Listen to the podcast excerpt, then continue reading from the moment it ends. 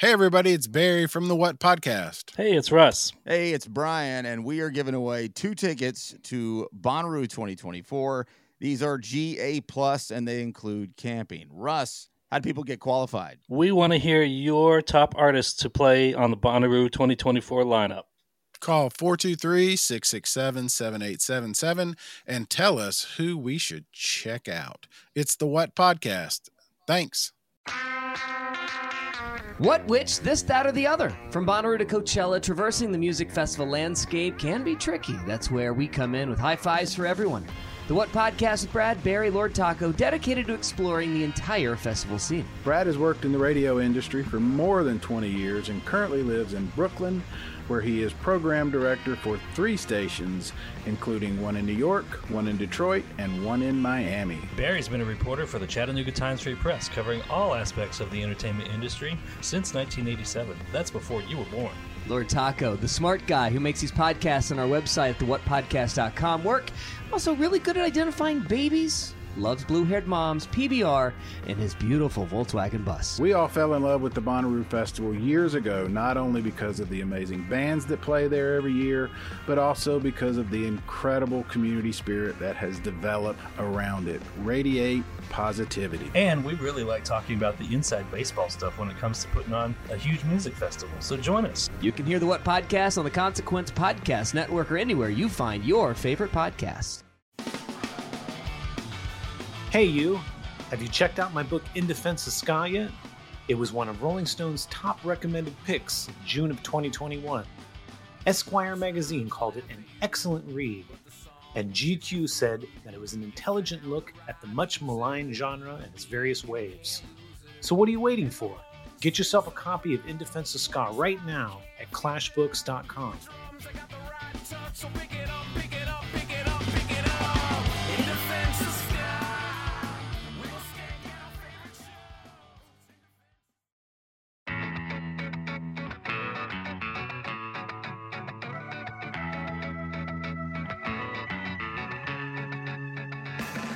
In 2011, the members of indie punk group Cayetana met at a party in South Philadelphia and decided to start a band because it sounded like fun, which is exactly how punk rock is supposed to work.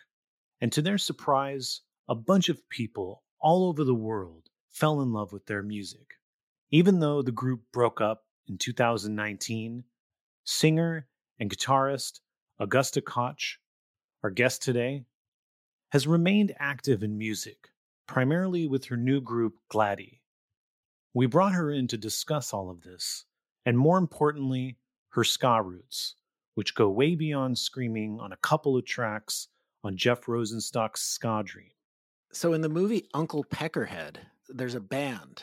It's a movie about a band on tour. And there, there's actors in the movie pretending to be the band. But Augusta's actually the voice of one of the singers. Amazing. I was so stoked to find this out because that movie blew my mind in that it was a fun movie and that the band was good. It was rad to find out that it actually had some real punk rock roots. And unfortunately, we found this out right after we finished recording the interview, so we didn't get to talk about it. We had just stopped recording, and I asked Augusta a question about somebody in one of her music videos and it turned out there was a connection there back to Uncle Peckerhead. That's so crazy. Very excited to hear that, but yeah, unfortunately we couldn't talk about it. But we did get to talk about a lot of cool stuff unrelated to Uncle Peckerhead. Like what, Aaron? There's ska roots, you know, some of her band um, Gladie. There's all kinds of great stuff. I think a lot of people's stories start and end with ska. The other day, I got a call from Mike Park, and he said, um, you got to have Augusta Koch on the podcast. and she and he goes, he goes, she's got ska roots. That's so funny. Yeah, he was doing an Instagram live the other day, and I was like, I just popped on and we were chatting. Yeah. I love him. He's so funny. He's great. I love watching his internet persona. It's so weird and funny. Oh my God. Yeah. Mike holds his phone too close to his face when he talks. Uh-huh. I love when he randomly goes live though. It's really fun. Yeah. You and Mike did uh that song "Cool Places," the the Sparks song. hmm When when was that? Was that like a, two years ago or? It was uh early coronavirus. Oh, okay, yeah.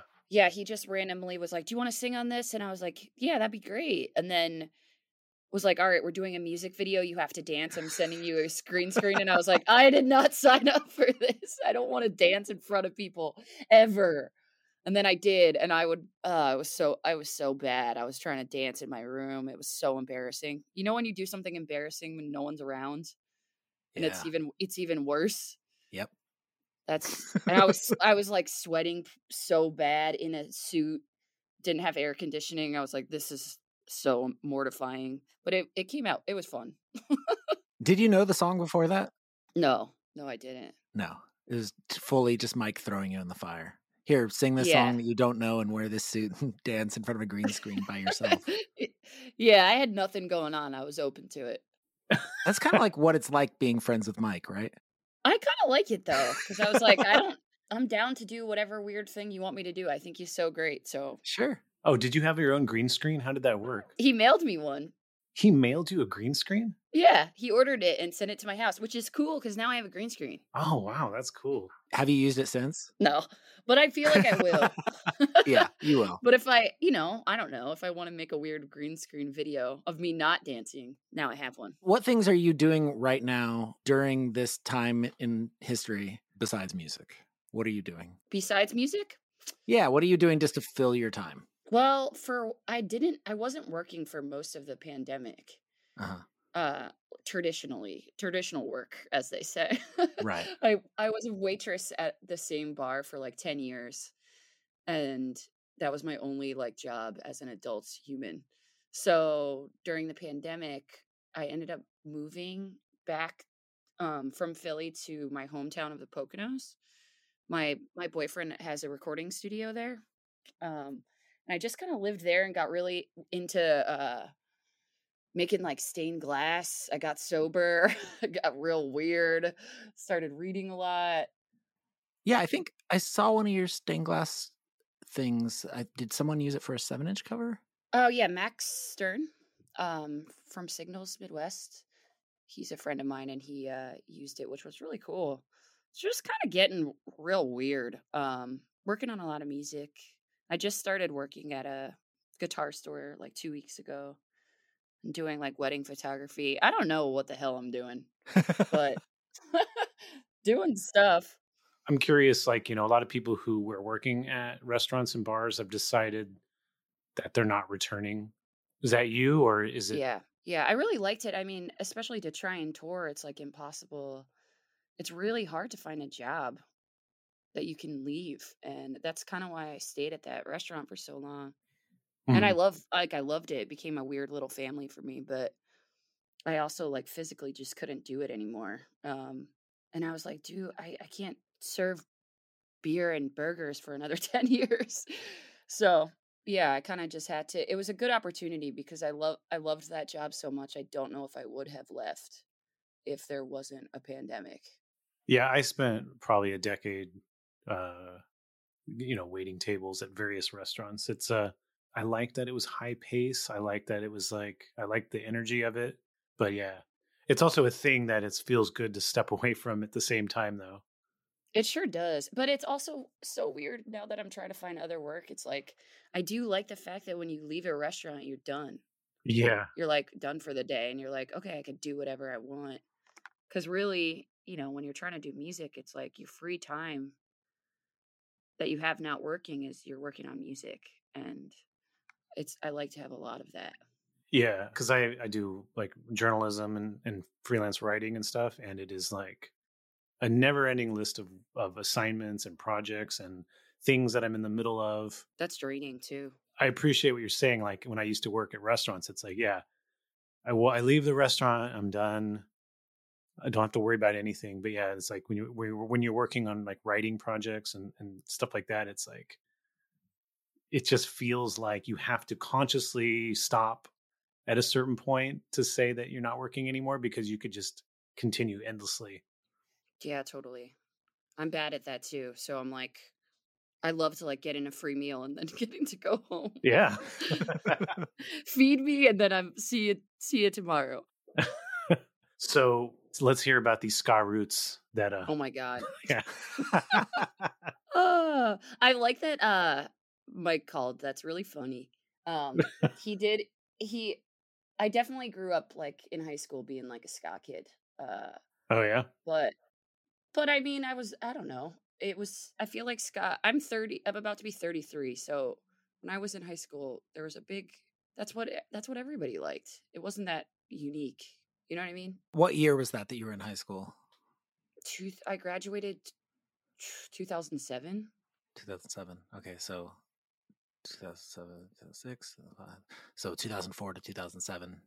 Yeah. around about. So, but I'm just I'm just trying to get a gauge of it because, like, you know, by the time 2000 rolled around, I feel like you know ska was very much in decline, and then by 2002, I feel like it was like a bad word. And so in 2000, to, to hear that teenagers in 2004 up to through 2007 were getting into ska is, is interesting to me. I never said I was cool. but you were a teenager. You were a teenager and you Yeah. were into ska. Yeah, it wasn't. I mean, I feel like uh Less Than Jake was like huge. That was like a big thing that I loved. Um Big D and the Kids Table, like that kind of stuff. I feel like people liked that. I went to Catholic school until high school, and I met like one of the only friends I made in public school. Introduced me to ska like right when I started high school. What's the first thing you remember them playing for you? I'm trying to think. Definitely, I feel like Big D and the Kids Table. Okay. to be honest, or Streetlight Manifesto, one of those. Um, but I started going to shows with him a lot, and it, we had a ska band together that was terrible. And I would just go to every show that he would go to. Our like his parents or or my mom would would just drive us every weekend. Yeah, he he was a huge influence on me, and he really loved ska, and then became a hardcore kid a few years later. Pretty disappointing, Of but course. That's the through line right there. yeah, definitely. But we had our, our years of going to shows together, um, just ska shows. It was awesome. What shows do you remember going to together? I feel like we would see there was a lot of local kind bands in like the northeastern area. Like there was this band called No Service Project that we would see all the time. This band called Slightly Askew. Um, I think Bomb, the music industry, would play a lot. Maybe that was later in my high school years, but um, the Menzingers actually used to be in a ska band called Bob and the Sagets. They would play a lot. Huh. Did you know about that, Adam? I didn't know about that. Oh, you got to get them on on here. Yeah, for sure. they had a real their music was super funny. Tell us a little bit about Bob and the Sagets. I feel like it was almost everybody in. I don't know if Greg Barnett was in it, but it was Tom May and Eric from the Menzingers, and I think Joe. But it was like kind of. I remember they had lyrics about like Avril Lavigne being fake or something. It was really funny. and it, I feel like it was like it was definitely a ska band, but also you could tell they really liked really liked 311 because there was like a spacey part where Tom was like talking about weed. it was cool. wow. Was it like punky or was it more uh, mid tempo type ska stuff? I feel like it was more mid tempo y from what I remember. Mm-hmm. There was a little bit of like Tom would kind of like rap a little, like ska rap a little. I don't know if they want this known, but it's fun. Oh, it's it's known. it's out there now. Yeah, sorry. You can't escape it. I mean, but it, you know, it's the cumulative thing of doing, you know, rapping like you're in 311 Mhm. that shapes you into the band you become. Totally. And I feel like a lot of good bands had ska bands first. Totally. Okay, so can we talk a little bit about your ska band? What was the name of your ska band? The Blue Bananas. Nice. Such a good name. Why, why was it the blue bananas though? I have no idea. I think that was my friend Dom who just like named the band. But really, it was kind of an excuse. His parents owned a pizza shop, and we would have band practice, which meant we would just go and eat pizza and then jump on his trampo- jump, jump on his trampoline with like instruments for a little bit and then like watch skate videos in his room. Um, Wow, that is like that is like a cartoon version of what it's like to be a high school ska band. Like every Yeah, it was awesome. That It sounds was so, so awesome. wholesome and amazing. We covered. I, I think we only had one original song, which is hilarious. The lyrics to it are hilarious. I sang in the band. I didn't play music, like play instruments at the time, and I don't think I don't know if I wrote the lyrics or not. Like I honestly can't remember, and I'm devastated. That do you know? Remember Pure Volume? Yeah. That you can't access Pure Volume because it oh, used Oh, yeah. to be on there. That whole like part of that era of internet is all just like a graveyard, like I'm MySpace and Pure Volume, Live Journal. it's so sad that I can't find it because I would it would be so funny to hear. But we had we had this song called Ska Memorial, and I kind of ra- kind of rapped a little bit, and it was like the lyrics were like "Attention all shoppers." There's a dirty fascist on aisle three, or maybe he's a cop. They're all the same to me. but I was like, I was like 16. I don't. It was. It's so funny, but uh, we had that song. It was a hit, and um, then we covered the Beastie Boys, "Fight for Your Right," ska version, nice. and Misfits, "Hybrid Moments." I think that was it. We would just play those over and over again. you only had three songs.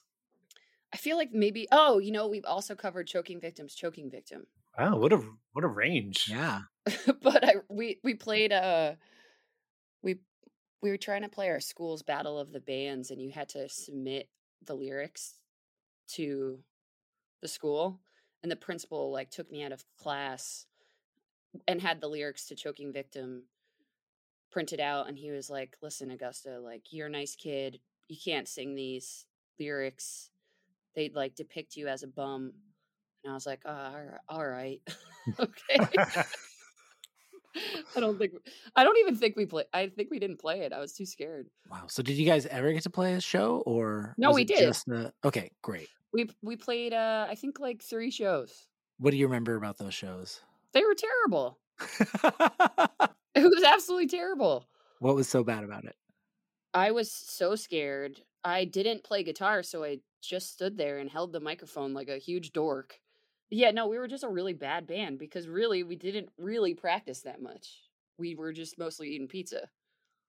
Um, but we liked being like a band like, you know, in a band, like having a crew of friends. And was it just a, a four piece band, just guitar, bass, drums, vocals, or did you have a horn section? Uh, I, we had a friend that had a horn that would come once in a while, but I don't think they ever played with us. Do you remember the the spaces you played these three shows? Well, two of them were at my friend Dominic's house because he would also have. He had a little garage called Club Baby Seals, and it's really inappropriate Such now. an But edgy teenage name for it. yeah, um, so we would play there. He would have like some cool punk shows there, and then at my my high school was our other big performance. What did the other kids at the high school performance think of your show? What was the reaction like? I feel like we were played pretty early in the the battle of the bands. Definitely didn't like it. I do remember like running to the bathroom because it was in the cafeteria. I ran to the bathroom after because I was so embarrassed and I was like sweating through my clothes.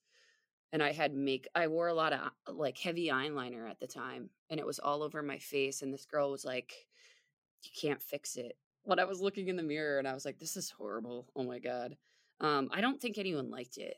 No. So this was your first band ever that you were in, Oh yeah. and were you just asked to join, or did, were you in part of the creation of this band, the, pro- the process of that?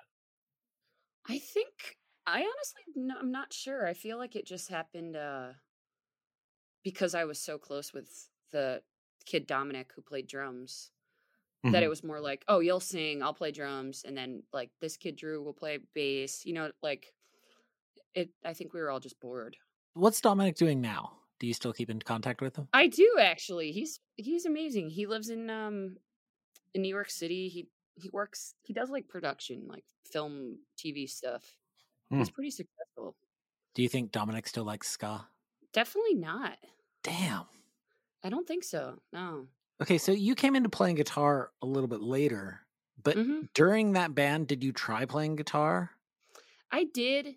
I did. Yeah. Um, not like for around that time was when I was like, oh, I really want to play guitar. And I took lessons, but the dude was a creep. Oh, that's not good. And then I was like, ah, fuck this. I'm not going to do this for a while. And then it wasn't until I was like later when I lived and moved to Philly where I was like, I really want to be in a band. I need to play an instrument. I have to actually try. Um, yeah, so it took me a very long time. Can you play ska guitar?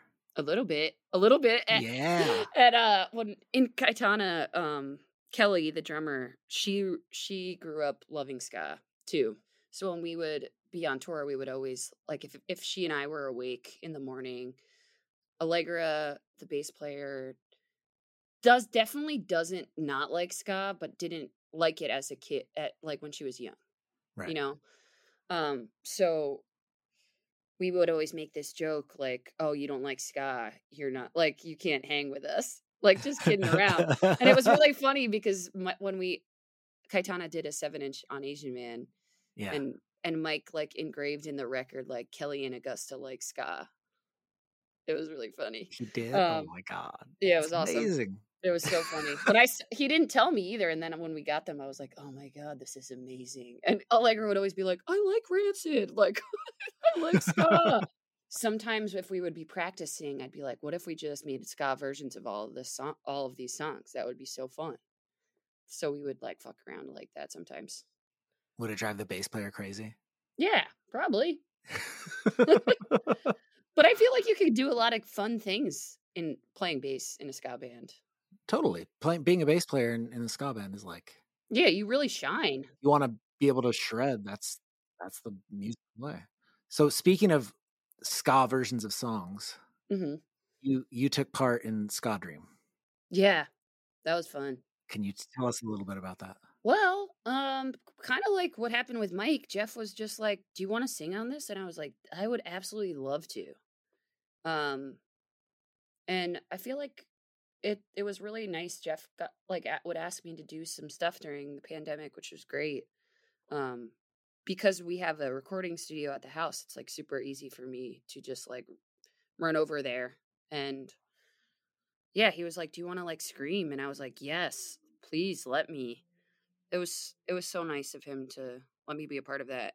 And it was just so cool and it was it was nice to see so many Jeff is so good at getting people to get like bringing people together and like including his friends and projects and it was awesome to see the response that that got. Did you um know much about like everybody involved with the project while you were recording or No, I didn't. Uh, He he I don't think on the email thread it wasn't like who was a part of it until the day that it was coming out. Or like when he was like post this on Instagram, it's it will be funny. Um, Like at 420 we're all going to post this thing. Um but I wasn't surprised cuz I feel like he always involves his friends in so many things. Um it was cool though. so tell tell people what exactly you did on the record. I think. Well, I think I sc- I just like kind of screamed. like two on like two songs. You were hired as the screamer. Yeah, it was great. That's, I would lo- I would love to be that fill that role. I would never picture you as being like the screamer. Do you like music with lots of screaming in it? No, That's amazing. I know, but I do like. I, I mean, it's funny because I feel like the this pandemic and just kind of losing my mind a little bit this year. I was like, I kind of just want to play like the music that I've been making with Gladie. Our we've only have one record out, um, and but we recorded a bunch of like stuff this these past two years. But I, I was definitely trying to be like, oh, I would love to make like a indie record or like something easy to listen to. And now I'm just like, I just want to sing like loud, not like screamy, but like Just belt belting. loud and kind of yeah, like more like fast songs. I tried the slow songs; it's not working for me. You, you feel like the pandemic is affecting you in that way, like it's making you want to, to be loud and, and and have the fast songs. Honestly, yeah. Interesting. You know, that's that's interesting because um the Gladie LP, which came out uh, like a, a month before lockdown, so you obviously recorded it before any of this. hmm To me, it sounds a lot like what a lot of bands have been doing for their quarantine albums. Mm. Like Yeah, it's it's um, it's it's yeah, it's got that that vibe to it. It's also has that like um what you know, sort of like that synthy element, that sort of intimate thing. So it's interesting that that was something you were making before all this, and the the the pandemic has not encouraged you to want to go in that direction further. You want to go in the opposite direction. Yeah, kind of. I mean, the weird thing that kind of really sucks is right before, like before the pandemic hit, I kind of had my own like version of isolation. I like really isolated myself the year prior and then was finally like coming out of it right before um you know, when the record came out, I was like, "All right, I'm ready to tour. I'm ready to like be social again." then then I lost it. Um but yeah, now I'm just like I want to write like fast fun songs that are depressing in in lyrically. You know? I think that's my wheelhouse. So- sounds like you're in the pipeline to make a ska album. you know what's funny? I feel like Scott. I was talking to Max Stern and Ian Farmer, who plays in in Slaughter Beach Dog, and we had we were early pandemic. We were like, we should start a ska band. I feel like it's coming back. Like, and we we've always kind of talked about that for the past few years. And I was like, damn, guys, we got to do this. Like, people like ska again. So I sh- I should do it. We should do it. Yeah, I mean, I feel like a lot of the the stigma around it from you know the late '90s, early 2000s has kind of been washed away by the onward pressing of time. You know, new new crops of kids who never you know weren't alive when all that happened. And also, I feel like the new ska bands that are forming are just better bands. They're better at writing songs. Yeah, and it's cool. I mean, I don't know. I've always felt like what attracted me to ska in high school when I was young, in those formative years where you like develop your music taste, was that it didn't have like the air of of snobbiness that a lot of music does have. Yeah, Like I love indie music. The people when I I don't know, a lot of indie musicians that I have met and tried to like be friends with are kind of mean. but like you like ska kids and fans are usually really nice. At least in my experience. Obviously not everybody, but it's more like I don't know. It always had the air of like if you're weird, if you know, like come as you are. That was the vibe that I always got from it yeah, definitely. and now see now seeing like young the younger musicians than me on Twitter or whatever, like Skatune Network and We Are the Union and Catbite, all those bands, they all seem like really nice and kids love it. Yeah, It's awesome. I had my own version of what you said for 2019, and and that is that I was um really, really deep in writing my book to the Mhm. point where I had to just set aside everything else in my life, and yeah, I would, I would basically, yeah, I would be, I would. My wife and I canceled some travel plans because I was so deep into trying to write, and I would get up and just sit on my computer all day till the till the end of the evening writing. So it's similar to me in the sense too that I spent pretty much 2019 indoors doing nothing except writing, and then like this pandemic started, and it's like, oof. I know. What a bad choice we both made. Were you doing something, a project, or were you just in it? Was it just a mood you were in at the time? Well, I knew that Cayetana was ending, and that was a huge part of my life for so long. And I didn't know what to do. I was just like, all right, what do I do now? Like, am I just going to work at this restaurant? I was just depressed and worked on that record for a long time and was just like, you know, we had Cayetana did like tour a fair amount, and I was used to that. And then I- was like, oh, I have to like live in Philly and I'm not going anywhere. Um, so yeah, I kind of just would work and then come home and sit in my very small apartment and worked on that record a lot. And uh, Yeah, I mean everything happens the way it does, but it was interesting to have that year before all of this stuff went down. Like we Gladie was on tour for the record when COVID hit. Um and I was like so ready to be back touring. Oh, I was like I could do that like we had a lot of touring plans. And I was like this is awesome. These shows are great. Like and then we ended up just like driving straight home from Chicago. But, you know, that's what happened. Everybody's life got turned around. Yeah, I feel like we've heard that same story echoed by so many different artists where, you know, they were all had, you know, lots of plans lined up and we're really excited about things and then everybody got shut down and everybody and it was so sudden that it like you were saying you were on in the middle of tour and you just had to drive straight home. I don't know. I feel like we've all probably experienced this in different ways where it's like there's nothing we could do to, to stop this anyway, but I feel like we all learned hopefully some good things from this time. Like it definitely helped heal my relationship with music a little bit to just have nothing on the table. Like I can't tour, can't really even right now like I have a record done, but I don't know if what I'm going to do with it because vinyl is so backed up. Like Mm-hmm. it kind of just took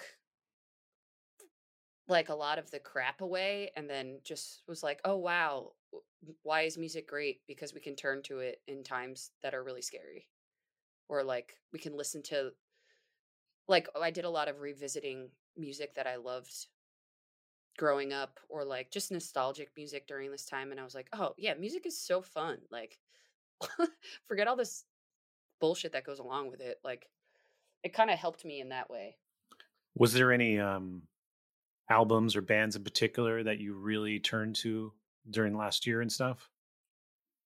Um, yeah, I was trying to listen to a lot of a lot of stuff. I really tried to make a point to actively listen to music more, you know? Um honestly, my partner and I would who he is also grew up as like a ska kid too would uh just listen we would put on stuff in the car of like stuff we loved when we were younger. I grew up being like a huge huge RX Bandits fan. Oh wow. So I they were my favorite band. Um so I listened to a ton of RX Bandits during the pandemic. Wait, so which era of RX Bandits though? All of it. Honestly, it's wow. funny because I definitely got into them when they were pretty pretty ska. Um and then kind of it like their music kind of changed with me as I got older. And now, I don't think they would be called a ska band now by any means, but they definitely were. Yeah. I mean, definitely around, you know, progress, resignation. Progress and Resignation were like the my records, you Yeah. know. Um I would drive to see them. That was the band that I would like drive all over to see. I was very obsessed with them. Um but yeah, like stuff like that, just music that you really loved. And then what was Matt playing for you? Do you remember? Um what's that ba- you you guys would definitely know this band. Uh Bandits of the Acoustic Revolu- Revolution. What is it? Is that what they're Oh called? yeah, that's the the precursor to uh Streetlight, I think. Yeah, yeah. We would listen to that a lot. Just like stuff from that era. Just for fun. Was there anything um, not related to ska that was also fit that category that you guys would be listening to? I mean, I kind of always list I feel like I'm always in a weird way listening to the Mountain Goats. Mm. Yeah. Um that's that's the band for me that I'm old Mountain Goats, new Mountain Goats. I'm I feel very lucky they have so many albums. I love the Mountain Goats. I'm not a big fan of the uh, early stuff, the uh, the uh, recorded on a boombox stuff. That Mhm. other than the uh, best the best metal band from uh, what is that song? Yeah, that Yeah.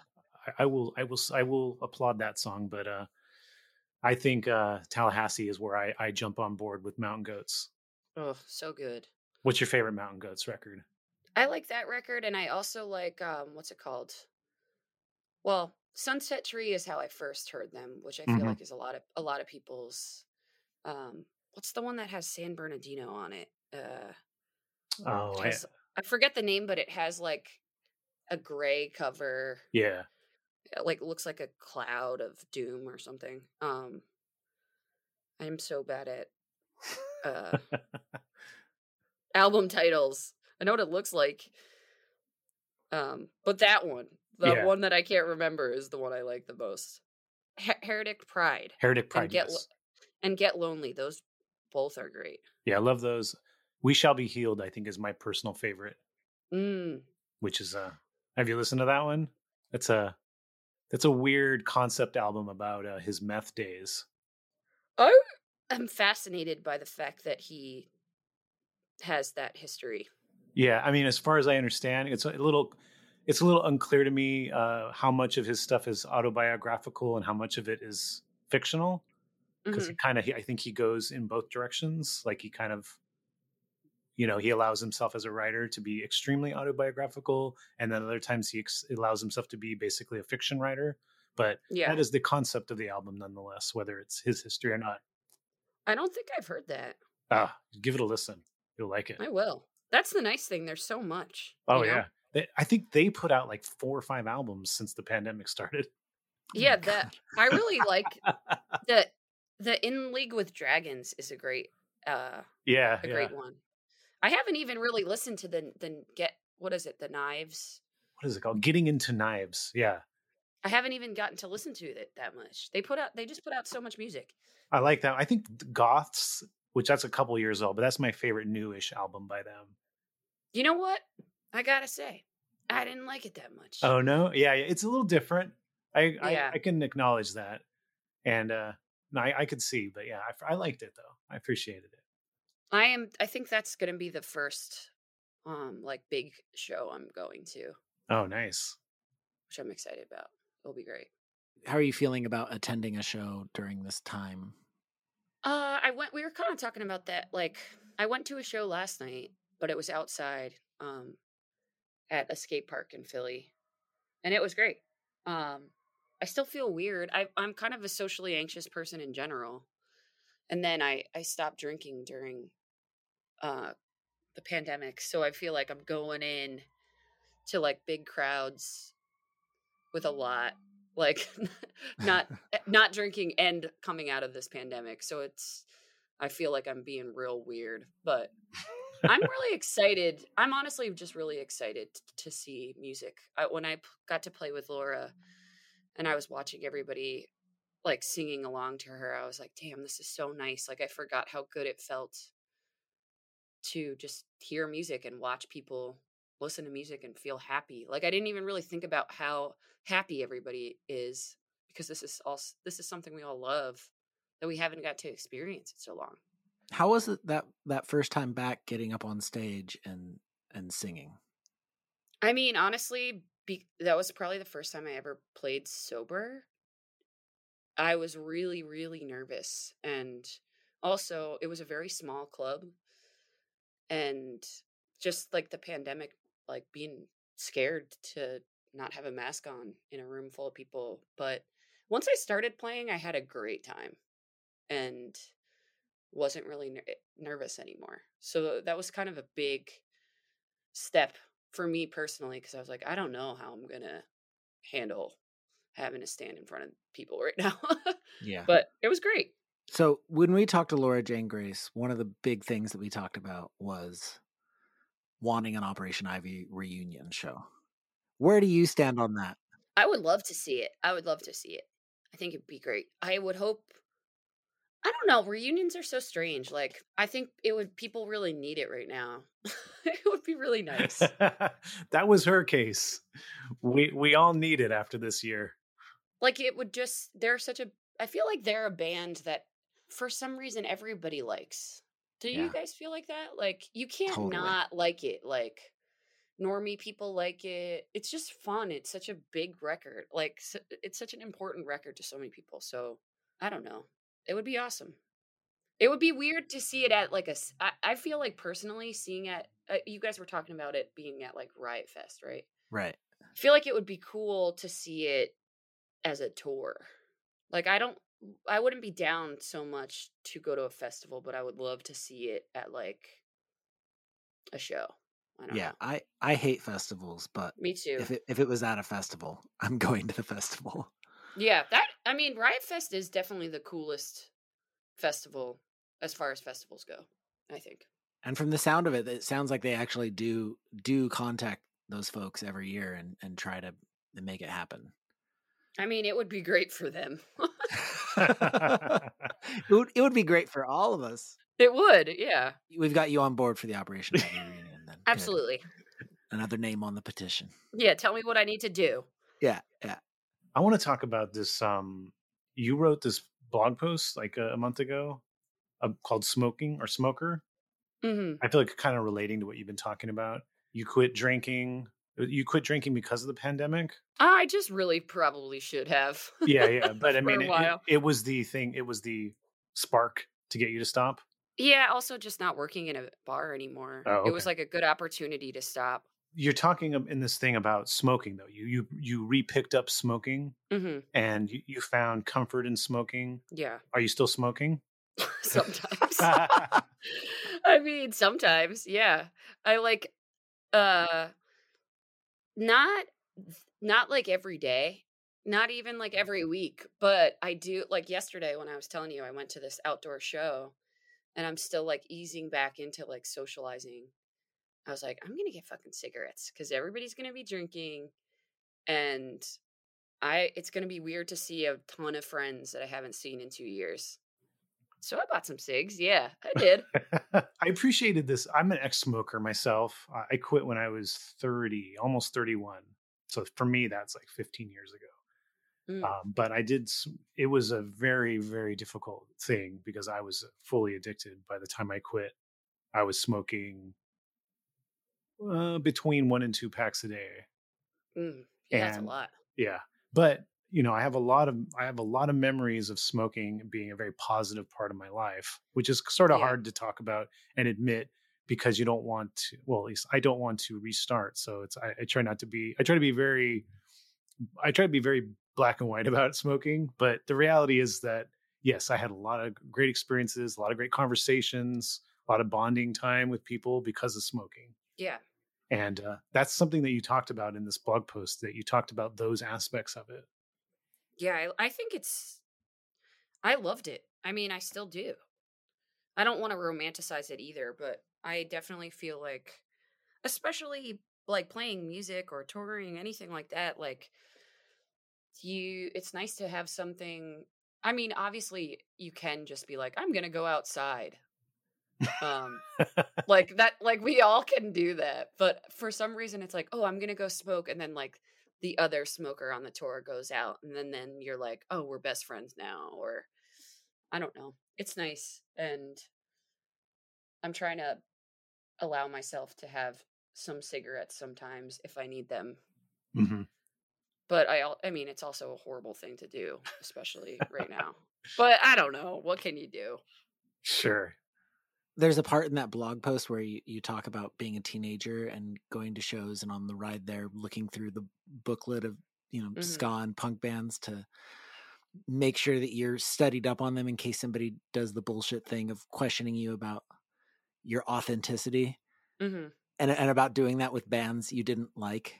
yeah Name mean- name name one of those bands you didn't like. i mean i definitely i definitely didn't like the dead kennedys and i yeah. and I pretended that I did for so long. Like I was also there eh, in the Poconos where I grew up. Like there wasn't that many punk kids in general, and there wasn't. There was only like two women that hung out. And obvious, I mean, times have changed. I will say, I think things are way better now. But like people, I like people didn't believe that I liked music. Like I always felt like I had to like prove myself.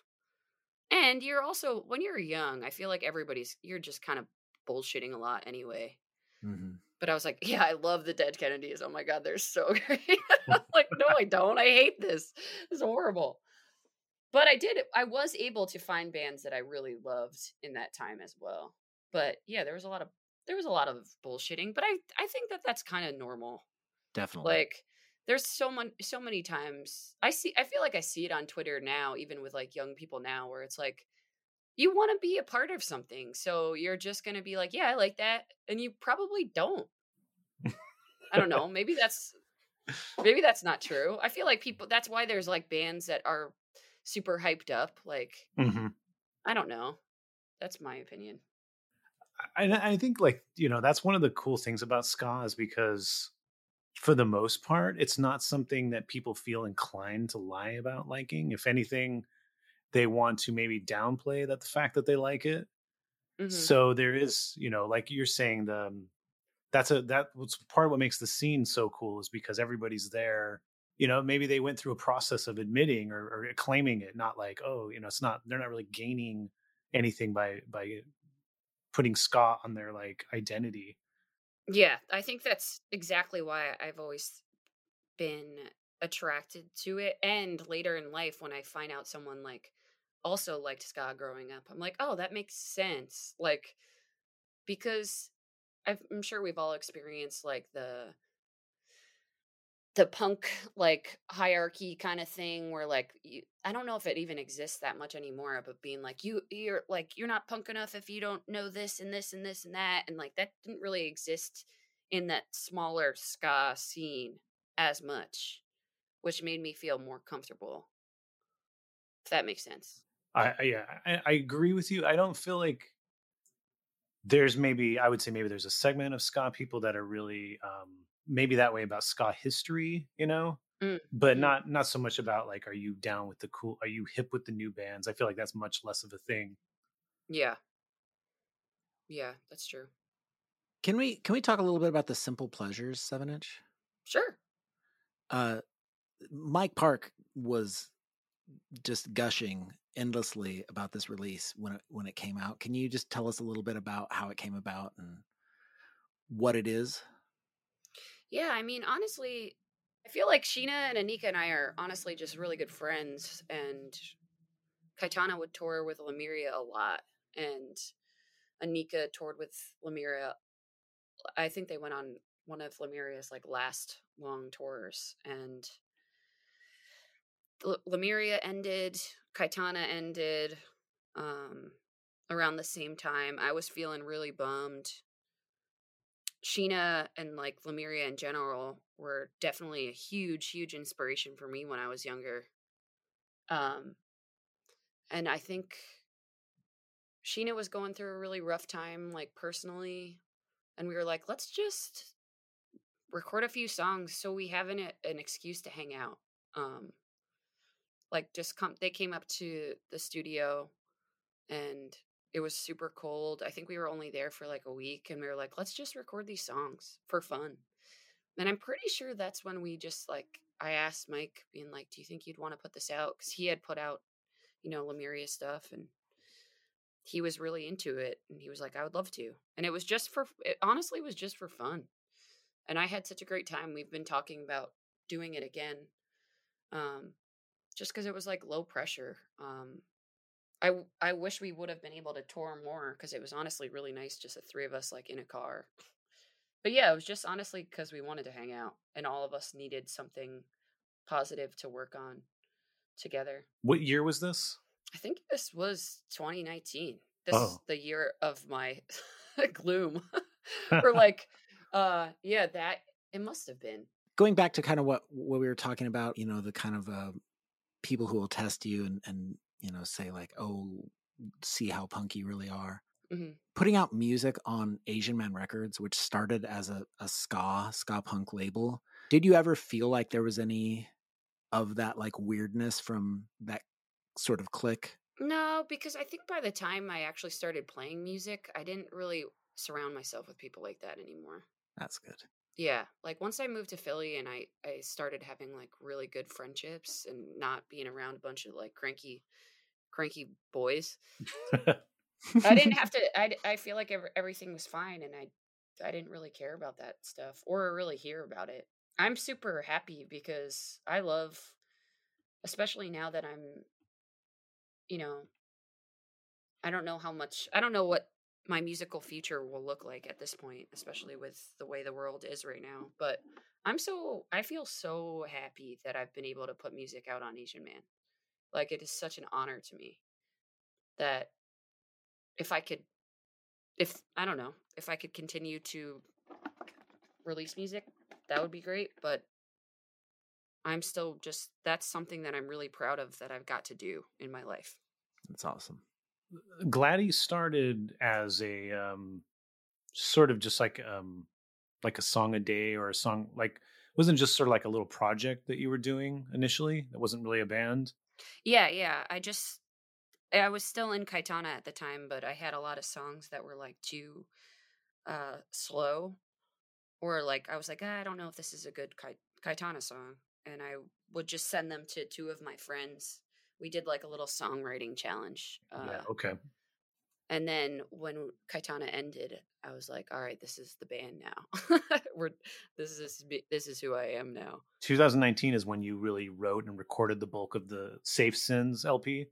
Yeah, like 2018, 19 was when I I was writing that record. You described it in interviews before as optimistic and sad, but you kind of talking about it now more in the sad category than the optimistic. Do you, do you still stand by it being like kind of a juxtaposition of being optimistic and sad? I think so. I think that's my nature. I think like I, I'm the time in my life now looking back, I was like, oh, that was a sad time. But I feel like I try and write optimistically at the same time. You know what I mean? I think ska does that too, honestly. Yeah. Like happy music's sometimes sad content. Yeah. Yeah, I don't know. I I would like to think I'm a I'm a naturally depressed person, but I'm ultimately a very optimistic person. It doesn't really make sense, but it does. I think that's where a lot of, you know, artistic people end up landing. I mean, otherwise you would just let your depression keep you from creating anything, but that optimism keeps you going and keeps you putting things out into the world. Totally. You tend to write a lot of songs lyrics first. I don't know if that's specific to Gladie or just in general as a songwriter. Yeah. I mean, I I normally write at the same time. I'm not a very strong musician, honestly. Like I not a great guitar player at all. And but I really like writing songs. It's and uh this year I've been I'm having some issues with my hands. So I was writing a lot of songs on keyboard. Um just started getting back to playing guitar, like pre- preparing to play shows again. Um, but yeah, normally it's just at the at the same time, or I'll write something in my in my notes on my phone. You know, save it for later. But yeah, normally lyric, lyrics first. But for this record, a lot of the lyrics came first. What was that process like? And, and did the lyrics kind of inspire song uh, music, or was it then just like a new puzzle to solve? I feel like a new puzzle, you know? I uh I usually will have like a a big word document in my phone or on Google Notes or whatever where I keep like stream of consciousness word like little song uh, song ideas and then try and like figure out how it will come together. Um with with Gladie's stuff, like a lot of like the soundscapey like synth stuff. Um, my partner does. Um, he's really good at building that stuff. I mean, that's what he does for work. Yeah, so he helps a lot with that kind of stuff because m- most of mine is so simple. When I'm like writing a song, it's like very very bare bones, and then we build it up together. You were mentioning before about music, your relationship to music during the pandemic, and, and you talked about it in terms of what you're listening to. But um, What's been your relationship to music in terms of as a creator in the last year and a half? I don't know. I think I had. I think it's weird when I'm. I don't know if everybody feels this way, but like getting older or being like, oh, I'm like in my mid 30s, like I don't know if I should continue to like try and do this in a way where it's sustainable, like, you know, sacrificing a career or, or like should i you know I, i've had a lot of like mental breakdowns of being like am i even good at this? Like why am i wasting my time? Um i'm a fraud. You know like a lot of dark like thoughts like why should i even be doing this anymore?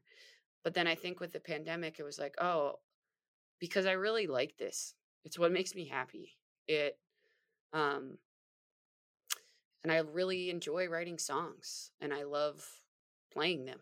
Um, so in a way, it kind of helps, especially with like the chaos of the world, and it doesn't seem to be stopping. I've definitely had a a point of being like, what a gift that was given to me to be a music fan and to later in life be able to like have the guts to finally do it um like kind of have having one of those like life is too short like what am i gonna am i gonna be happy being like an accountant or something? Like that's that's not gonna work for me. Um so kind of just being like if i can just figure out a way to be able to pay my bills and still be able to do this then i'll be happy. But that's complicated sometimes. Like i had a lot of like seeing my friends that are now like dot like I have a good friend that's like a dentist and like people who are successful and they're having kids and all this stuff and I'm like I'm still like holding on to this like teenage dream of being like I just want to play music and like be in the van and meet people and go places like I get I think everybody gets to a point of being like sometimes when I tell people like oh yeah I'm playing shows I I feel like I have this idea that people are like really? You're still trying to do that?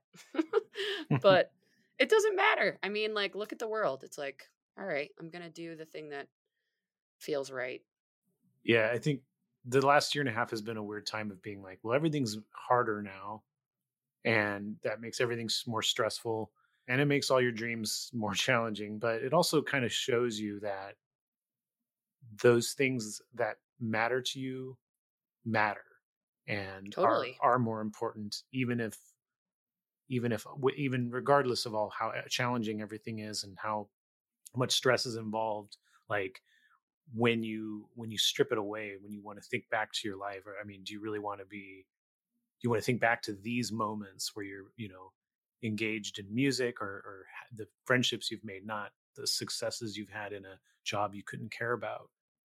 Yeah totally. I mean and that's i think that was so interesting when like the pandemic first hit too and everyone was like we were all not that we're not still terrified now but we were so scared in the beginning of being like holy shit the world is literally you know there's not food in the grocery stores whatever. What did people turn to to soothe themselves? Music television shows books like the, these are they're what we create to help each other you know? It's like the in my heart music at least for me is the one thing that f- feels good in this world. And it is important. I feel like that was a great way to show people like when all the shows got canceled i feel like a lot of people realized how important it was to them. Like even people buy like bandcamp day. I nobody's bought my music so much until this like till this because I think people realize like oh wow can't do anything anymore. the only live music i've seen so far has been um three events that have been attached to my um, my book events. So they're just acoustic performers and um it was dan Potthast and, and we did a, we did an event in oakland adam was there.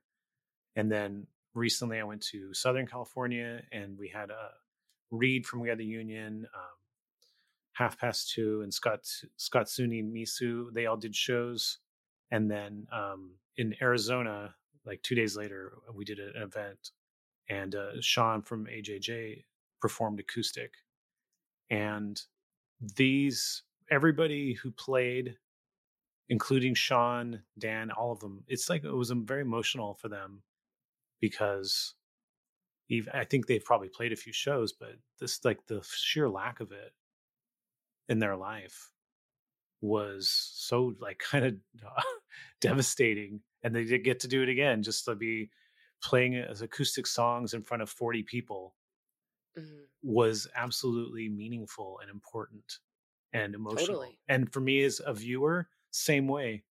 Like emotional every single time watching these watching these people play music. Well, it's th- it's weird to think about. I'm sure for all of us, we've all been probably consistently going to shows since we were young. Mm-hmm. So this Mhm. is the longest gap in our adult life that we haven't seen music. It's it is weird. Yeah. It's weird. It is. and it feels nice and i i think it, it, it i don't know if you guys would agree but i definitely feel more grateful for it like even yesterday when i was like oh i'm really tired because i had worked a bunch. It's like i should i'm gonna go to the show. Oh i'm going. You know or maybe i would be like oh i'm just not gonna go tonight. Like i want to see it because we don't know what's gonna happen. Yeah. there were so many cases before before this all happened where you know somebody would be playing a show and i would flake on going because i was just like oh I'll, i can see him another time. I'm too tired i i will never do that again I know. Before before the pandemic, my boss gave me a ticket to see Bjork in New Oh, York. wow. And he was like, "Yeah, just have this ticket." And it, he it was like a super expensive ticket I would never be able to afford. And I remember being like, "Nah, you know, I don't want to go to New York. I would have to take the the bus and I'm like exhausted. I'm so bad that I didn't go see Bjork. Oh For free. man. That was so stupid. so dumb. Yeah, I, I I did not see a lot of shows in 2019 because of like what I said earlier about writing my book. I just didn't have the time. And so kind of in like December, January, February, like I was basically done with my book, just doing some minor stuff. So I did start going to shows again. You know, I, I one of the ska shows I saw or, one of the shows I saw was a ska show and it was mustard plug and toasters. And like I remember just like having this thought in my head, like, hey, you know what? I'm just gonna fucking dance the entire set. Oh, Like, you- nice. You, know what I mean? I'm just like, you know, because you you know you get you know your 40s and you start feeling like "Mm," whatever, you know, dumb thoughts like that. And so I was, I'm just gonna fucking dance. And I was like, and, and I had such a good time. I was like, I'm gonna, I should really just keep that spirit alive, you know. And then I was skanking, and then That's you know, awesome. and then there's no more shows. But that's great you did. Maybe your body maybe your body knew. I need to get one last I need to get one last skank in. Yeah. And you're gonna live to skank again. I'm gonna let the skank again. Mark my words. you know what? I'm gonna skank again. Yes. Like, or could I say, which three bands, the three band bill, could you go to and safely attend? No worries about uh, coronavirus, and you could skank all night. Which three bands would it Like be? I can make it up. yeah, you can make it up, but they have to be they have to be alive or somewhat existing. So you can't say Op Ivy or uh, any band like that. Hmm. I mean, I would still love to see Less Than Jake again. I I got to I have this gross story about how they played at Fest a few years ago. And unfortunately, I was very drunk and I was like, "Can I um skank in the Less Than Jake he- head?" You know that yeah. and I did on stage. It was so embarrassing. Like, uh, I can't believe my bandmates let me do that. Um, they should have held me back or something because I remember it smelled like puke inside so bad. Oh no. But- And then the next day I woke up to like a million videos of me on stage skanking so poorly in that fucking mask. Uh, but I would love to see them again. it, it can't be any it can't be any worse than than Matt Skiba skanking during the Chinkees at the Asian Man Records reunion show. was it bad? Was it a bad skank? Matt was just really hammered. Oh, okay. Yeah, it doesn't it doesn't look good when you skank too drunk, you know. Okay, so we have Less Than Jake. Okay, so we need two more bands. I would probably say like Streetlight. That would be fun for me. Straight Night Manifesto. Okay. The specials, they're dead, huh? they're, they're still around. You can claim specials if you want. you don't get to skank to the 1980 version of the specials. Yeah. I would like that. I feel like that would be fun. Okay. Less than Jake, Streetlight Manifesto, and the specials. That would be a good show. I feel like people would come out. Yeah. How do you feel about once we do get back to really doing shows, like really doing shows? How do you feel about like mixed band bills? I think that's fun. Yeah. I really do. I think it's I think it's kind of boring to not do that sometimes. Like I I don't know. Uh ha- having a show that would be like a ska band, an indie band, a punk band would be really cool for me personally. I don't know if people would would get down with that. I think I hope they would. I mean, that's that's what I'm pushing for in the future. I want more shows where it's not just four of the same band. Oh, gosh, I don't even want a show with four bands though. I want three bands. Yeah, three band, three band, baby. Yeah. Four band, too much. Too many. I think the bands want it. I think the people want it. I think that it's the promoters and the club owners that are pushing for the same style band bills because they're nervous about taking risks and uh, losing money. I think I think it's what the people want, and we got to push them to do the right thing. I also feel like it's nice to have mixed bills because, especially with like Spotify and stuff, like how people find out about music. I don't know, it'd be cool because, like, just your average person would be exposed to way more than they are right now. Mm-hmm. Yeah. Like the same bands just tour with the same bands forever. Let's mix it up. Yeah, let's shake it up.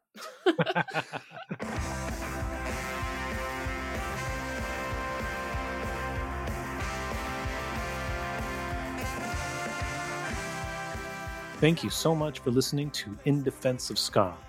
If you've enjoyed this episode, please like and subscribe to the show wherever you normally download podcasts. If you haven't already, grab a copy of my book, In Defense of Ska, available at clashbooks.com. You can follow me on Twitter, Instagram, and Facebook. It's at In Defense of Ska. You can also sign up for my newsletter at aaroncarnes.substack.com. You will get the podcast sent directly to your inbox every Wednesday. In Defense of Ska would not be possible without the great team that tirelessly works on it every week, so you should go check out their other projects as well. Co host Adam Davis has a great band called Omnigone. Give them a follow on Instagram. It's simply at Omnigone. And our editor, Chris Reeves, has a phenomenal record label and podcast called Ska Punk International. For more information, go to skapunkinternational.com. And on that note, we leave you by saying ska now more than ever. Thank you.